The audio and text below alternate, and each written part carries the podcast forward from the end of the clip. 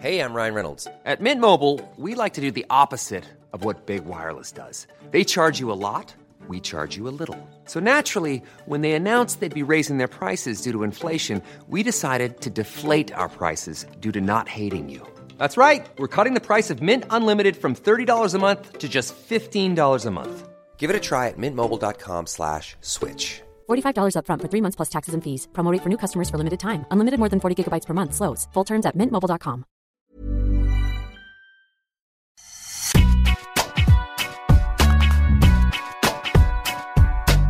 Salut à tous, bienvenue dans Deep Impact, votre podcast tennis à retrouver tous les jours pendant Roland Garros. Je suis Adrien Yo et à mes côtés aujourd'hui, il est toujours alerte, prêt à nous livrer ses analyses toujours pertinentes. Arnaud Di Pasquale. Salut Deep.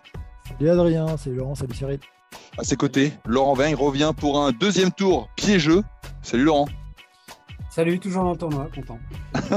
Et pour les accompagner, c'est un lucky loser que nous euh, accueillons aujourd'hui. Je pensais que j'allais avoir au moins le droit à une invitation, mais d'accord. Non, non, l'invitation elle était pour Maxime Battistella. Malheureusement, euh, il a dû déclarer forfait au dernier moment. Donc, euh, le lucky loser du jour, c'est Cyril Morin. Salut Cyril. Salut tout le monde. Alors, pour aujourd'hui, on a eu quand même une journée assez pluvieuse, mais une journée heureuse pour, euh, pour quelques-uns de nos Français. On peut parler de ces, deux perfs qui seront au programme de cette émission avec la victoire de Diane Paris qui a éliminé la tenante du, titre, du titre pardon, Barbara Krejcikova et puis Corentin Moutet qui a également éliminé un ancien vainqueur à Roland Garros, euh, Stan Wawrinka. Ce sera l'objet de nos deux euh, débats du jour. Et puis on, évoquera également Raphaël Nadal, la, rentrée de, Nadal qui été scrutée, une rentrée euh, facile, sans problème, 6-2, 6-2, 6-2. Et pourquoi on en parlera? Parce que c'est le prochain adversaire de Corentin Moutet. Et on a bien hâte de voir ce match. Donc voilà, le programme est chargé pour cette deuxième émission Deep Impact. Je vous rappelle que ce podcast est à retrouver sur toutes les bonnes plateformes d'écoute Deezer, Spotify, Acast, Apple Podcast. N'hésitez pas à vous abonner pour recevoir les nouveaux épisodes directement sur votre smartphone. Et comme je vous le disais hier, si vous avez envie d'échanger avec nos intervenants du soir, allez les voir sur Twitter. N'hésitez pas à leur envoyer un petit DM. Ils se feront un plaisir de vous répondre. Et sinon, je leur tirerai les oreilles. Voilà, c'est dit. Allez, vous êtes prêts, messieurs? Deep Impact, c'est parti.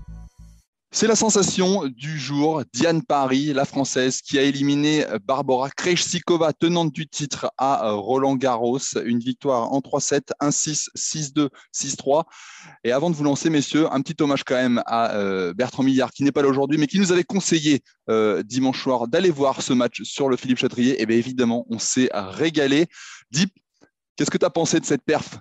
Magnifique. Bah, alors, la, la, perf est magnifique. Oui, par, par rapport à ça, euh, on est super heureux. C'est une super victoire sur le papier. C'était loin d'être gagné. Elle joue la numéro 2 mondiale, Diane Paris. Elle est sur le cours Philippe Chatrier. Elle est toute jeune. C'est difficile.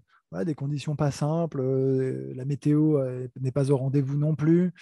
Euh, donc, c'est la tenante du titre, hein, Kreshikova en plus. Et elle commence terriblement mal son match. C'est catastrophique. Les quatre premiers jeux, elle ne fait qu'arroser. On sent qu'elle a zéro sensation. C'est de la crispation totale. Elle est euh, hyper tendue. Et, euh, et, on est très inquiet. Et je pense qu'elle l'est aussi à ce moment-là. Après, elle a le mérite de s'accrocher, de, de, tenir. Et je trouve que même si elle prend 6-1 derrière, à partir de 4-0, on sent quand même qu'elle commence à remettre la balle dans le terrain, à accepter finalement l'échange, le bras de fer. Il y a des échanges en tout cas qui s'engagent. C'est un peu mieux ok, mais en revanche, derrière, ça fait quand même 6-1-2-0. Et là, elle aligne 6 jeux de rang, 6 jeux de suite, euh, en prenant vraiment le dessus face à une Kreshikova qui, à l'inverse, euh, c'est même pas une baisse de régime, je ne sais pas comment on, pour, enfin, comment on peut euh, présenter les choses, mais elle, elle, commence à rater énormément. Alors le manque de rythme, le manque de match, Kreshikova, je suis désolé les copains, je, je, je vais tout dire, hein. mais, euh, mais les empolons. Et... Non, mais elle n'a pas joué depuis février. On savait. Non, mais voilà, et je vais, je vais, je, je connais l'histoire parce que sinon après c'est difficile de rebondir, mais euh, et Kreshikova, on savait qu'elle n'avait pas joué depuis février. Je trouve que forcément, enfin, euh, Diane Paris était aussi préparée. Elle savait aussi que son adversaire pouvait avoir des trous d'air euh, par rapport à ça, manque de repères, manque de compétition.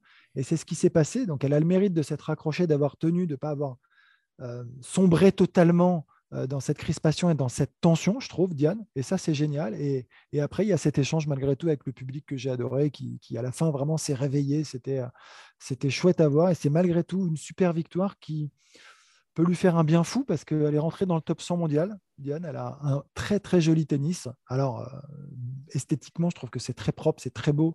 Maintenant, euh, il faut que ça devienne plus efficace, mais elle sait faire plein de choses. Elle varie énormément, et notamment un revers à une main sublime. Voilà, c'est sublime. Capable d'accélérer le long de la ligne. Elle l'a fait deux, trois fois. Ça a été vraiment. ça, ce sont vraiment beaucoup de plaisir et des, des, bonbons, ces, revers. C'est génial. Euh, et, donc, ouais, on est, on est super content parce qu'il fallait, et on n'arrête pas de le dire, pour les Français, des, performances. Et là, c'est une vraie belle perf qui euh, bah, peut justement donner des idées aussi aux autres. Et je crois que ça, elle a un peu montré l'exemple d'ailleurs, puisque derrière, ça s'est plutôt bien passé pour certaines et certains. Point. Voilà, merci hein, Deep d'avoir euh, fait le sujet. Je, les connais, ils sont monstrueux. Je les connais, ils sont monstrueux. On va voir comment, il, on va voir comment il rebondit là-dessus, Laurent. là, c'est un petit piège. non, mais en plus, un lucky loser, il a toujours, tu vois, des armes parce que justement, il n'a plus rien à perdre. Donc, euh, bah, c'est facile. Il donne tout. Beaucoup Laurent, plus qu'une wildcard. Laurent, la vérité, quand il y avait 6-1, 2-0, tu y croyais encore à, cette remontée de, de Diane Paris? Non. Honnête.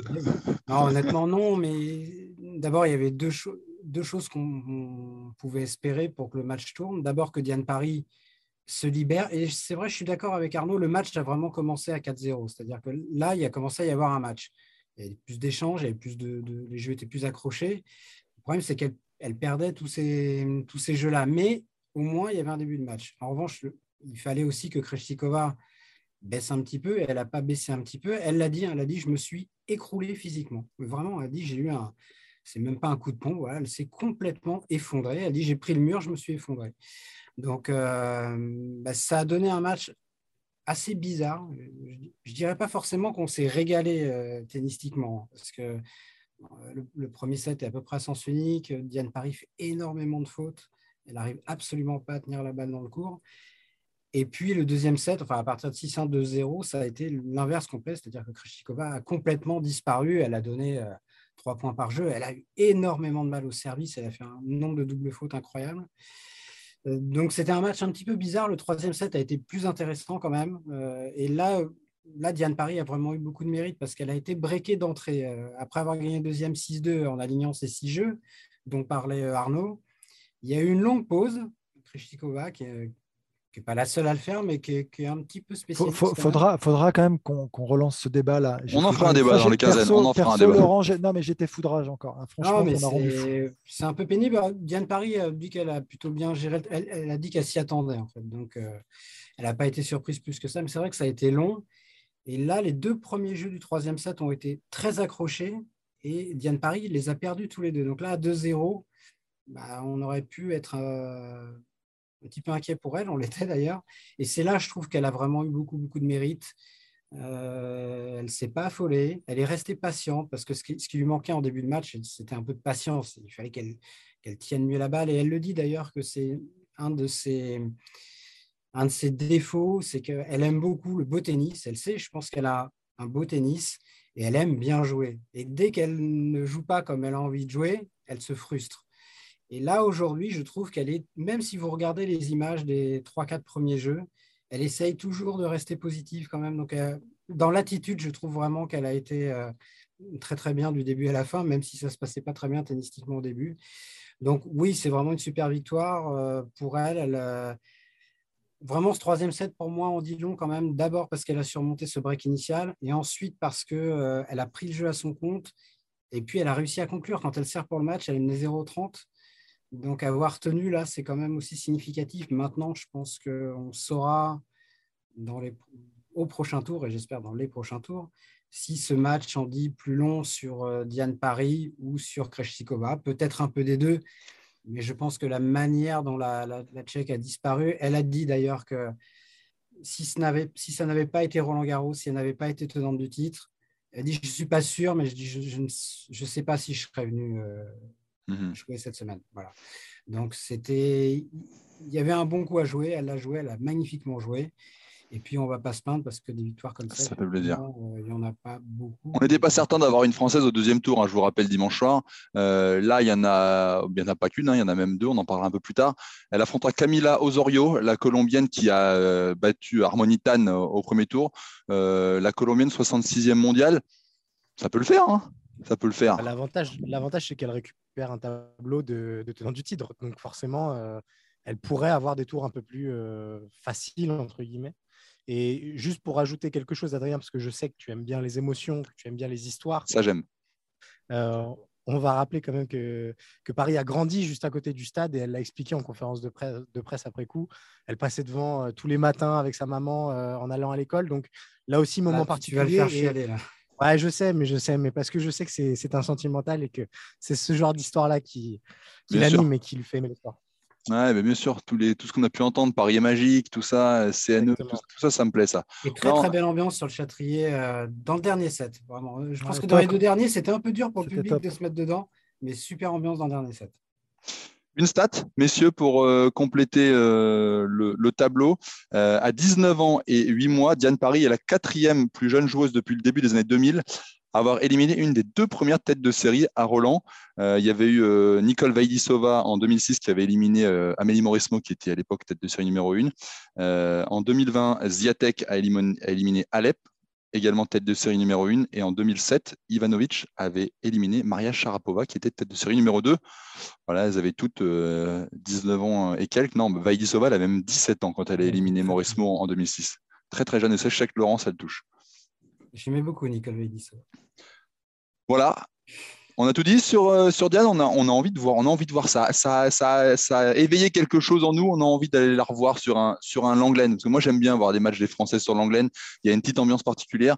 Euh, voilà, espérons qu'elle sera programmée, euh, qu'elle sera programmée là-bas. Ce sera pas facile hein, son prochain tour parce que on a vu ça très souvent à Roland Garros, des, des grosses perfs de joueurs ou de joueuses français, français ou françaises. Et le match d'après est toujours compliqué, donc ce sera un autre test très différent, mais elle va être beaucoup plus attendue et sans doute elle-même d'ailleurs maintenant a des attentes.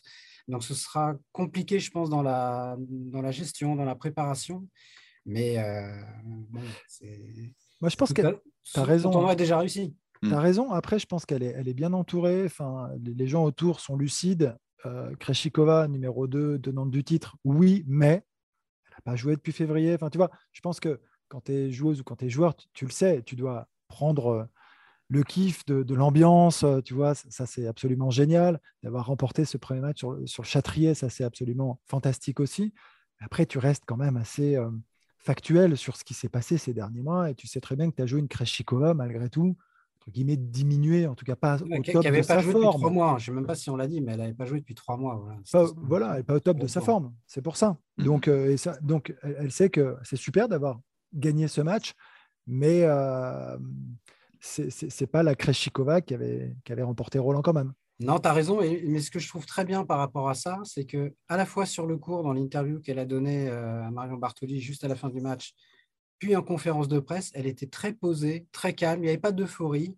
Donc je pense qu'elle a, comme si elle avait déjà digéré le truc et, comme si elle était, à mon avis, oui, effectivement, comme tu dis, lucide sur euh, le contexte de ce match. Parfait, messieurs. On va enchaîner avec euh, une, euh, on va enchaîner avec une autre belle performance euh, du côté du tableau masculin cette fois-ci.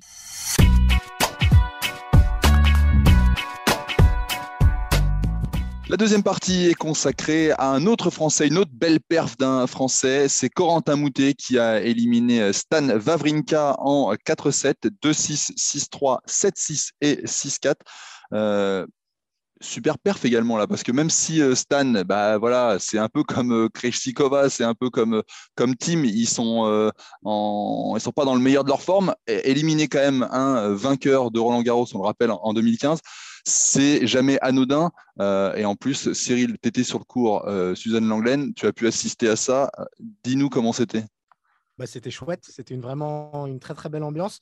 Euh, en plus, il y avait une petite ambiance un peu crépusculaire puisque le, le ciel était très noir, euh, il y avait la menace de la pluie. On sait que le match a démarré plus tard. Euh, donc voilà, je pense que les gens étaient contents de voir du tennis et on a vu du beau tennis, notamment pendant ce, ce troisième set. Il y a eu de la tension, des renversements, donc c'était plutôt chouette. Tu as parlé de performance, je pense que ça va même être une, petite libération pour Moutet parce que on va rappeler qu'il n'avait pas gagné de match sur le circuit principal depuis Melbourne, donc ça commençait à, à dater. et en plus, il s'est offert un, un qui n'est pas encore le, le, qui a gagné Porte d'Auteuil, mais par moment, on a retrouvé des fulgurances de, cet animal. Donc, on a vécu, un, surtout dans le troisième set, qui était vraiment le, temps fort du match, un bon moment de tennis avec des, très beaux coups. Et moi, ce que j'ai beaucoup aimé avec Moutet, c'est cette espèce de roublardise au moment où il a vu que il, a eu en gros deux, balles de 7 à 5-2 Hum, sur le service de Vavrinka. Euh, et Vavrinka, à ce moment-là, s'est réveillé. Il a serré le jeu. Vavrinka est revenu. Euh, ils ont été jusqu'au tie-break tous les deux. Et à ce moment-là, on a senti que Moutet avait compris que Vavrinka était blessé et qu'il était donc encore plus dangereux. Et il a joué un peu euh, voilà, roublard en, arrondissant un petit peu les angles, en remettant systématiquement la balle en plus. Et quand on sait que Vavrinka en ce moment bah, mais pas forcément tous ses coups dedans. Il y a eu pas mal de points importants qui ont été gâchés par Vavrinka avec des défauts directs. Donc, euh, j'ai beaucoup aimé l'attitude, j'ai beaucoup aimé l'ambiance. Et euh, bah, on a hâte de voir aussi la suite face à, Nadal parce que c'est son idole. Mais en plus, euh, il y a des points sympas qui peuvent découler de ce, ce duel de gaucher. On a retrouvé Deep le moutet qu'on aime bien, euh, roublard, les petits amortis sur deuxième balle, euh, le, jeu de, le jeu un peu particulier qui fait que ça, vient, et on l'avait annoncé un peu avant, on en parlait entre nous, ça pouvait déstabiliser un, Stan, et ça l'a déstabilisé. Oui, oui, oui, moi j'aime beaucoup Corentin en fait, j'aime beaucoup euh, son jeu, sa main, j'allais dire son talent, mais je trouve ça presque réducteur. Mais je, je, me disais, enfin je me dis c'est un joueur qui a besoin parfois pour être reboosté en effet d'une ambiance, d'un lieu, d'un moment. Et, là, c'est vrai qu'il n'avait pas gagné de match depuis très longtemps. Il a une wildcard et je trouve qu'il l'honore parfaitement. Alors, oui, c'est pas le Stan, encore une fois, qui gagne en 2015, hein, mais il faut, il faut le remporter ce match. C'est pas simple. C'est pas simple. Il, il, perd le premier set assez aisément et et je trouve que voilà, c'est quelqu'un qui arrive à communier malgré tout, alors, euh, qui a son caractère, hein, évidemment, mais euh, que je trouve personnellement assez intelligent. Et euh, quand il arrive à mettre cette intelligence au service de son jeu, bah, ça, fait un, excellent joueur. Et, j'ai vu quelques points tactiques encore dans le troisième set qui m'ont beaucoup plu, et avec un super toucher de balle. Hein. on, lui connaît, hein, mais cette patte de gaucher, quand même, de temps en temps, c'est quand même assez remarquable et, des amortis qu'il a réussi à faire euh, rétro à des moments très importants, euh, dans des moments euh, pas forcément où d'autres joueurs joueraient ce genre de coup. Donc il y a aussi cet effet de surprise qu'il est capable de produire. donc ouais, je suis content, il est sorti du top 100 et c'est un joueur qui pour moi devrait très largement se situer aux alentours de la 50e place mondiale plutôt. Donc, donc j'espère que ça va le, relancer, le, mettre à l'endroit de nouveau et c'est souvent des matchs comme ça qui peuvent faire office de, déclic malgré tout. Laurent, as pensé, euh, qu'est-ce que tu as pensé, toi, de, la perf du, du français? Ce que j'ai pensé déjà, c'est que même si ça ne fait pas autant de peine que Dominique Thiem hier, euh, c'est quand même un peu douloureux de voir Stan Wawrinka comme ça. Il, donne énormément de points. Enfin, qu'est-ce qu'il donne comme points? C'est, donc c'est plus facile, entre guillemets, de jouer Stan aujourd'hui parce que euh, bah, avant, il donnait quasiment rien quand il était au top. Euh, c'était très difficile de le manœuvrer. Là, je trouve que ses frappes font moins mal. Ça, c'est très clair. Il y a, il y, a, plus ce poids gigantesque qu'il y avait dans chacune de ses frappes. Et puis, il commet beaucoup de fautes. Mais après, oui. 51 fautes directes. Ouais, Donc, ça facilite un petit peu le travail. Mais après, euh, comme pour euh, Diane Paris, c'est-à-dire qu'il ne faut pas diminuer les mérites. Les matchs, ils sont joués dans des circonstances euh, du jour J et, il faut faire avec. Et ça reste quand même un très grand nom euh, sur un grand cours, dans un grand chelem, en 3-7 gagnants. Donc, c'est quand même une très, très belle victoire pour Corentin Moutet. Et moi aussi, j'adore Corentin Moutet, j'adore son jeu. Cette main, c'est un régal. Il a un jeu qui est vraiment formidable quand il joue comme ça, quand il s'exprime comme ça. Et à chaque fois que je le vois jouer comme ça, je me demande pourquoi, euh, bah, pourquoi il est sorti du top 100 et pourquoi il, a culminé, je crois, autour de la peut-être 65e, 70e place mondiale, alors qu'il aurait de quoi être beaucoup, beaucoup plus haut. Et en plus, c'est un, matcheur, comme on dit, c'est-à-dire qu'on sent qu'il aime ces gros tournois, ces grosses ambiances. Euh, en Grand Chelem, il est, il est souvent là, c'est-à-dire qu'il ne gagne pas tout le temps, mais il y a eu des matchs épiques en Grand Chelem de Corentin Moutet, que ce soit ici ou à l'US Open. J'ai souvenir aussi d'un Bercy où il avait été en huitième, où il avait un petit peu enquiquiné Novak Djokovic. Donc, euh, bah, c'est un peu la même problématique avec Hugo Gaston. J'ai l'impression que ces joueurs-là, ils jouent très très bien dans ces environnements-là, en France. mais on aimerait qu'ils jouent comme ça tout le temps. Bon, en tout cas, là, c'est Roland Garros. Donc, parlons de Roland Garros. C'est une très belle victoire. Et j'espère qu'elle va lui faire du bien. Mais on a souvent dit et pensé ça de Corentin Moutet, qu'après un gros, match comme ça à Roland, ça allait lui faire du bien. La machine était lancée. Et bah, c'est un petit peu, oui, comme Hugo Gaston. On a vu que c'est pas parce qu'Hugo Gaston a fait un quart à, Bercy et en battant euh, Carlos Alcaraz euh, l'automne dernier que derrière, il a enchaîné sur une grosse série. Au contraire, il est un petit peu dans, le dur. Donc, ce sont deux choses complètement différentes. Mais en tout cas, oui, c'était un vraiment très bon match de Corentin Moutet, surtout après une entame qui était très, très difficile. Et j'ai bien aimé aussi, je suis d'accord avec vous, sa gestion de la fin du troisième set, qui était un peu casse-gueule pour lui après avoir eu ses deux balles de set à, 5-2 ou 5-3, 5-2, 5-2 sur le service de Vavrinka. Bon, on sentait un peu le, vent tourner et le scénario euh, pas bon avec un troisième set qui laissait filer euh, au tie-break. Il a fait un super tie-break. Et, voilà, derrière, il est assez autoritaire sur la fin de match. Donc, euh, c'est une très belle victoire contre un très grand champion. Maintenant, il y a un autre joueur pas trop mauvais qui l'attend. Après, juste rajouter, mais une toute petite chose, si on les aime autant, ces joueurs, et tu parlais d'Hugo Gaston, ils ont des gabarits euh, peut-être un peu euh, différents de, ceux que l'on voit classiquement, euh, qui font plus de, maintenant 1m90. Hein. Donc, ils sont obligés d'être créatifs. Et c'est ça, en fait, qui est hyper intéressant. Ils sont obligés d'avoir des parades, en fait, face à la, surpuissance, l'hyperpuissance, en fait, de ces Golgoth qui arrivent, qui servent tous à 2-15 et qui frappent de toute leur force.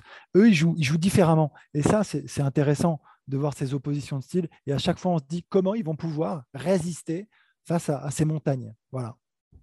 C'est tout. Bien. 139e euh, mondial aujourd'hui, euh, Corentin Moutet. Il a été 67e à, son euh, pic en 2021, pour préciser ce que tu disais, Laurent. Euh, il va avoir une, autre montagne. C'est quand même pas facile hein, son, tableau à, Corentin Moutet parce qu'il commence par le vainqueur 2015 euh, et puis euh, au deuxième tour, bah, c'est un autre, une autre paire de manches. C'est le vainqueur 2005, 2006, 2007, 2008. Il a gagné 13 fois. C'est Rafael Nadal et on va en parler tout de suite dans la troisième partie.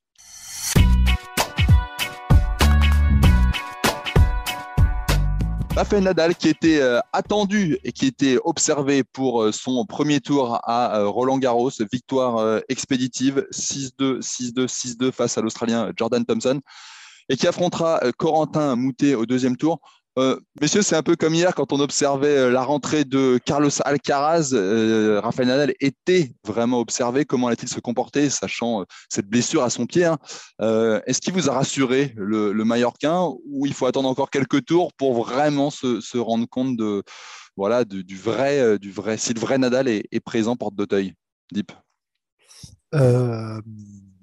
J'ai pas vu grand-chose de son match parce qu'on préparait l'Eurosport Tennis Club, mais euh, des bouts que j'en ai vus, euh, et de, toute façon, de ce que j'en pense globalement, c'est, écoute, si son pied va bien, euh, on savait que ce ne serait pas Thompson de toute façon qui lui poserait beaucoup de problèmes globalement, donc score sévère mais assez logique. Et maintenant, c'est de savoir si ça va tenir. Et de toute façon, en fait, on va toujours être dans l'expectative finalement de se dire, OK, euh, qu'est-ce qui va se passer? Est-ce que son pied euh, est douloureux ou pas? S'il ne l'est pas, en fait, bah, écoute, euh, pour moi, il reste le favori. Donc, je sais qu'on en a déjà parlé. On a parlé de du débat qui est le, favori. S'il a pas mal au pied, pour moi, c'est lui. Ça reste Nadal aujourd'hui, devant Djokovic, devant Alcaraz, devant Tsitsipas. Il a évoqué un peu son pied ou pas du tout, Cyril? Oui, mais tu sais, il s'est fixé une ligne de conduite de ne pas systématiquement revenir dessus en conférence de presse. Alors évidemment, il a été lancé dessus. Il a dit que ça allait de mieux en mieux chaque jour, mais que, gros, à chaque jour suffit sa peine. Il verrait demain, il verrait après-demain, il verrait en fonction. Moi, ce que j'ai bien aimé, c'est que bah, c'est Nadal, hein, c'est qu'il ne triche pas. C'est-à-dire qu'on aurait pu se dire peut-être qu'il va essayer de se ménager un petit peu dans ces matchs-là où il y a une marge tellement considérable face à à peu près 95% du circuit sur Terre qu'il n'y a pas forcément besoin de mettre euh, tous ces biscottos euh, au service de son jeu. Et pourtant, il y a été, même dès l'échauffement et même avant même de rentrer dans le cours, on l'a vu faire des sprints dans le, dans le couloir de, Roland Garros. Donc euh, voilà, il est là. Moi, je suis d'accord avec Deep. un Nadal à 100%, mais même un Nadal à 95% pour moi reste, reste le favori du tournoi.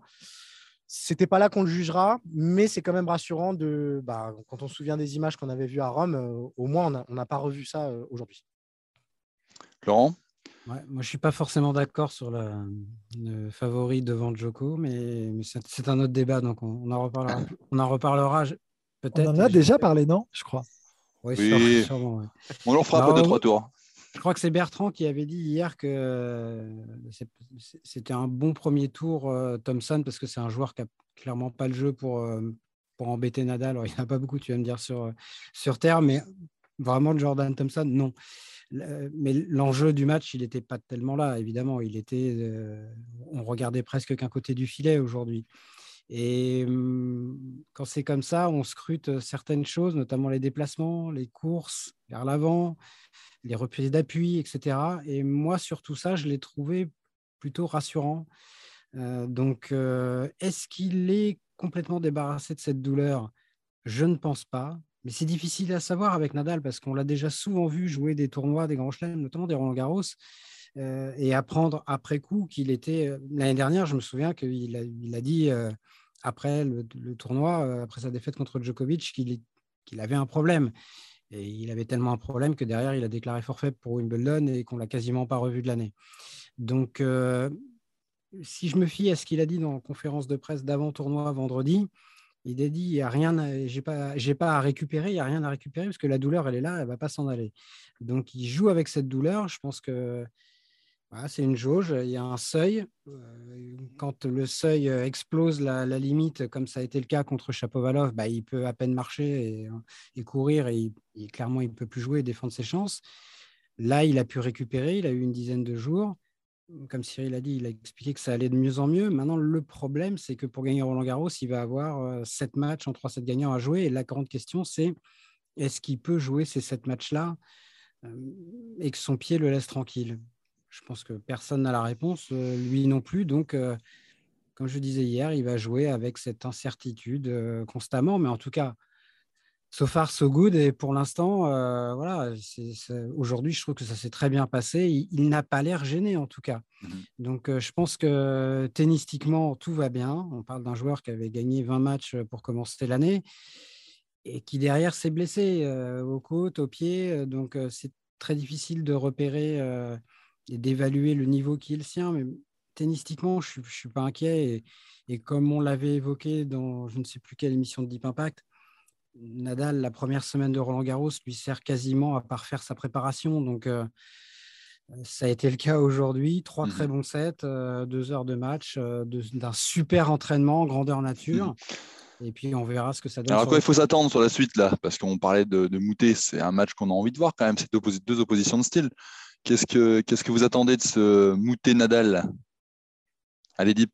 Ah, je pensais que c'était à Cyril, là, cette fois-ci. Je pense que c'est à Cyril. Allez, ah, vas-y, Cyril. Non, mais il y a peut-être un, quelque chose sur lequel il faut appuyer aujourd'hui. Il a été excellent au service. Euh, et vraiment, c'est devenu quelque chose sur lequel il peut s'appuyer énormément dans les matchs, autant sur première que sur deuxième.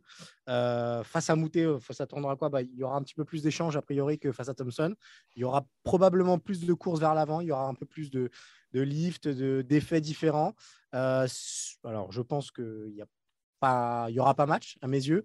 Mais malgré tout, c'est quand même intéressant d'avoir ce profil à affronter pour, pour Rafael Nadal plutôt qu'un gros serveur ou qu'un joueur pas forcément habitué à la terre battue, euh, surtout dans une ambiance qui devrait être euh, plutôt sympa. Donc, euh, à voir. On, en saura peut-être un petit peu plus déjà face à Moutet, même si la différence est énorme. Au moins, il y aura un style de jeu un peu différent et on le verra sur des échanges un peu plus longs. Deep. Écoute, euh, moi, je. Non, mais c'est difficile. Je, je, suis un petit peu. T'as pas peur de le voir ce... Moi, j'ai peur de le voir à, à, multiplier les courses en avant parce que l'autre, il va pas arrêter de lui faire des amortis. Ouais, là, c'est un vrai test physique. Qu'est-ce que tu veux qu'il fasse? De toute façon, il faut qu'il joue à 100%. Il peut pas jouer ah sur la retenue. C'est Roland Garros. Donc, euh, ça passe ou ça casse. Mais, mais il, va, il va falloir réussir déjà à, développer son jeu en fait. Contre Nadal c'est difficile. C'est beaucoup plus dur que contre tous les autres joueurs en fait sur cette surface parce que la balle est tellement lourde tellement puissante tellement elle, te fait reculer vraiment énormément. Euh, j'insiste là-dessus parce qu'on ne se rend pas compte du poids de cette balle en coup droit. Et en général il essaie quand même d'aller bah, et depuis alors moi je, je parle de je parle d'un temps euh, qui n'existe plus, où je, l'avais joué en 2004, et, ça, date, hein, je peux vous dire. Et je sais que depuis, je crois qu'il a progressé, si j'ai bien compris. mais, mais déjà... Non, aussi. et moi, moi, aussi, dans d'autres domaines, malheureusement. Euh, mais, euh, mais, non, mais sérieusement, c'est monstrueux en coup droit. J'ai pu jouer quelques autres. Dit Saïr d'Alcaraz. non, mais Alcaraz, c'est... ouais, mais ils sont peu nombreux. Bah, bien sûr. Et c'est ça, en fait. Mais, ouais, mais c'est la force de, de, de, de, ces mecs, de ces champions euh, hors normes. C'est-à-dire que... Et en plus, là, en revers, je crois que c'est un peu la même histoire maintenant. Globalement, côté revers, il envoie vraiment du lourd aussi. Alors, je ne sais pas si c'est aussi lourd, aussi, aussi, euh, aussi puissant, mais il est capable de faire vraiment des points, ce qu'il ne faisait pas quand même au début, euh, au début de sa carrière quand il est arrivé. Donc, je ne sais pas si Corentin va réussir à, imposer son jeu, sa patte de gaucher, sa main, ses amortis, tout ça. C'est pas simple parce que la balle est d'une telle violence quand elle arrive en fait dans votre raquette que bah, tu peux pas la contrôler et en faire ce que tu veux. C'est ça justement toute la difficulté. Mais euh, il, va, il va devoir euh, essayer. Et en tout cas, il va, devoir, il va, il va, se lâcher. Il a rien à perdre. Ce sont des bons matchs. Et, tu le disais, je crois que c'est son idole, donc c'est super chouette aussi. Toi aussi, tu vois une, euh, une victoire facile de Rafa comme Cyril ou, ou tu vois un match un peu plus accroché Je vois plutôt une victoire de Rafa, ouais, ouais, assez. Euh, facile. Je ne sais, pas ce que ça veut dire, mais, plutôt en 3-7 quand même. Ouais. Et j'espère qu'il arrivera à lui poser quelques problèmes sur un ou deux sets. Après, j'ai du mal à l'imaginer gagner, mais on ne sait jamais. Laurent? Bah oui, pas, mieux. Pas mieux à vous, à vous offrir, malheureusement.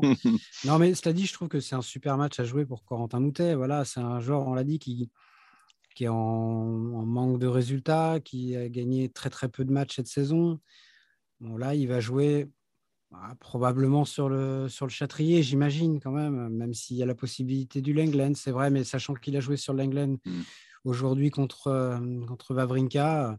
Peut-être en night en plus peut-être en aille. Donc, euh, en tout cas, je trouve que c'est un super match à jouer. Il faut qu'il le prenne euh, positivement et je pense que c'est comme ça qu'il va l'aborder. C'est un match pour se faire plaisir. Et encore une fois, je pense que, en tout cas, il passera pas au travers émotionnellement. Ça, je pense que, comme je disais tout à l'heure, pour moi, c'est un matcheur et c'est.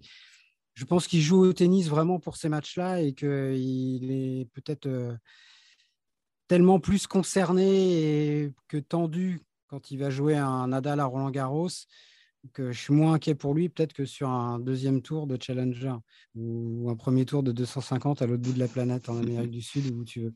Donc euh, à ce niveau-là, je pense que ça ira. Maintenant, euh, on peut faire on peut jouer son meilleur tennis sur terre contre Rafael Nadal et prendre 1, 2 et 2. Hein. C'est arrivé à des, à des, gens très bien. Hein. C'est même arrivé à des immenses champions, euh, Roland. Mais c'est un super match à jouer pour lui. Maintenant, autant il avait réussi, comme je l'avais dit, à, perturber un peu Djokovic euh, quand il l'avait affronté. C'est vrai que contre Nadal, c'est une problématique qui est complètement différente. C'est pas que c'est plus simple ou plus compliqué, c'est différent. Et sur terre, je pense que c'est quand même une des équations les plus euh, monstrueuses à résoudre euh, dans, l'histoire du tennis, d'affronter Rafael Nadal. Donc voilà, après ce qu'il faut qu'il arrive à faire, c'est euh, un petit peu ce qu'avait fait Richard Gasquet l'année dernière. Il faut tenir, tenir, tenir, l'amener en fin de set. Et puis après, sur une fin de set, on ne sait jamais. Euh, hein, pousser peut-être un tie-break et voilà, euh, aller peut-être chaparder un set. Hein. Il n'y en, a pas beaucoup qui l'ont fait, ou faire ce qu'avait fait David Goffin il y, a, il, y a, trois ans quand il avait réussi à. Il avait pris le bouillon pendant les deux premiers, puis boum, un tout petit relâchement de Nadal, il avait breaké, il avait tenu son service, il avait pris un set. Si Corentin Moutet arrive à faire ça, déjà, ce serait fantastique, mais c'est un super match à jouer pour lui. On a hâte de voir ça, effectivement. Euh, une centrale, l'anglaine, peu importe, on sera, on sera présent et vous serez présents, messieurs, pour nous compter euh, tout ça. Euh, ce sera un match, on l'espère, très rock'n'roll comme ça l'a été sur le plateau de l'Eurosport Tennis Club, la terrasse un peu plus tôt dans la journée avec la présence de Manu Katché et John McEnroe qui nous ont joué euh, deux trois, euh, deux, trois chansons euh, plutôt sympathiques. Je vous conseille, si vous n'avez pas eu le temps de le voir, de venir sur eurosport.fr pour voir le replay de l'émission avec Deep, évidemment, toujours, toujours présent. et puis cette émission Eurosport Tennis Club La Terrasse qui est à suivre tous les jours sur Eurosport 1 à 17h45. Et demain, je crois qu'il y a deux invités assez sympas. Cédric Pioline, ça te parle, ça, Deep Et Cartman. Euh, donc je pense qu'il peut y avoir un, bon moment à passer. Peut-être un peu de musique aussi alors demain. Peut-être qu'on va avoir un petit peu de musique aussi demain. Peut-être chanter avec Cartman. On, peut se marrer, c'est différent, mais on peut se marrer. Nous, on se retrouve Demain, messieurs Ouais, Laurent, vas-y. Quand même sur Léolia Jean-Jean, qui s'est également pour le deuxième tour. Euh, en battant la 45e mondiale, c'est une super perf. C'est son premier Roland Garros à 26 ans. Elle a un parcours atypique. Et j'espère qu'on aura l'occasion d'en reparler. Peut-être de, peut demain soir, on, en on pourra en parler. on parlera des autres Français. Elsa Jacquemot aussi qui a battu Heather Watson 6-3. 6-3. On y reviendra. Il y a tellement de Français qui ont gagné aujourd'hui qu'on est obligé de choisir. On peut pas, on peut pas, on peut parler, on peut pas parler de tous les Français. Allez, on n'aura pas des problèmes de riches comme ça tous les jours. Non, c'est vrai, il faut en profiter. Merci messieurs. Je vous rappelle que ce podcast est à retrouver sur toutes les bonnes plateformes d'écoute, Spotify, Deezer, Acast, Apple Podcast. N'hésitez pas à vous abonner pour recevoir les nouveaux épisodes directement sur votre smartphone. Nous, on se dit à mardi pour un nouvel épisode. Salut messieurs. Ciao. Ciao, ciao. Salut le monde.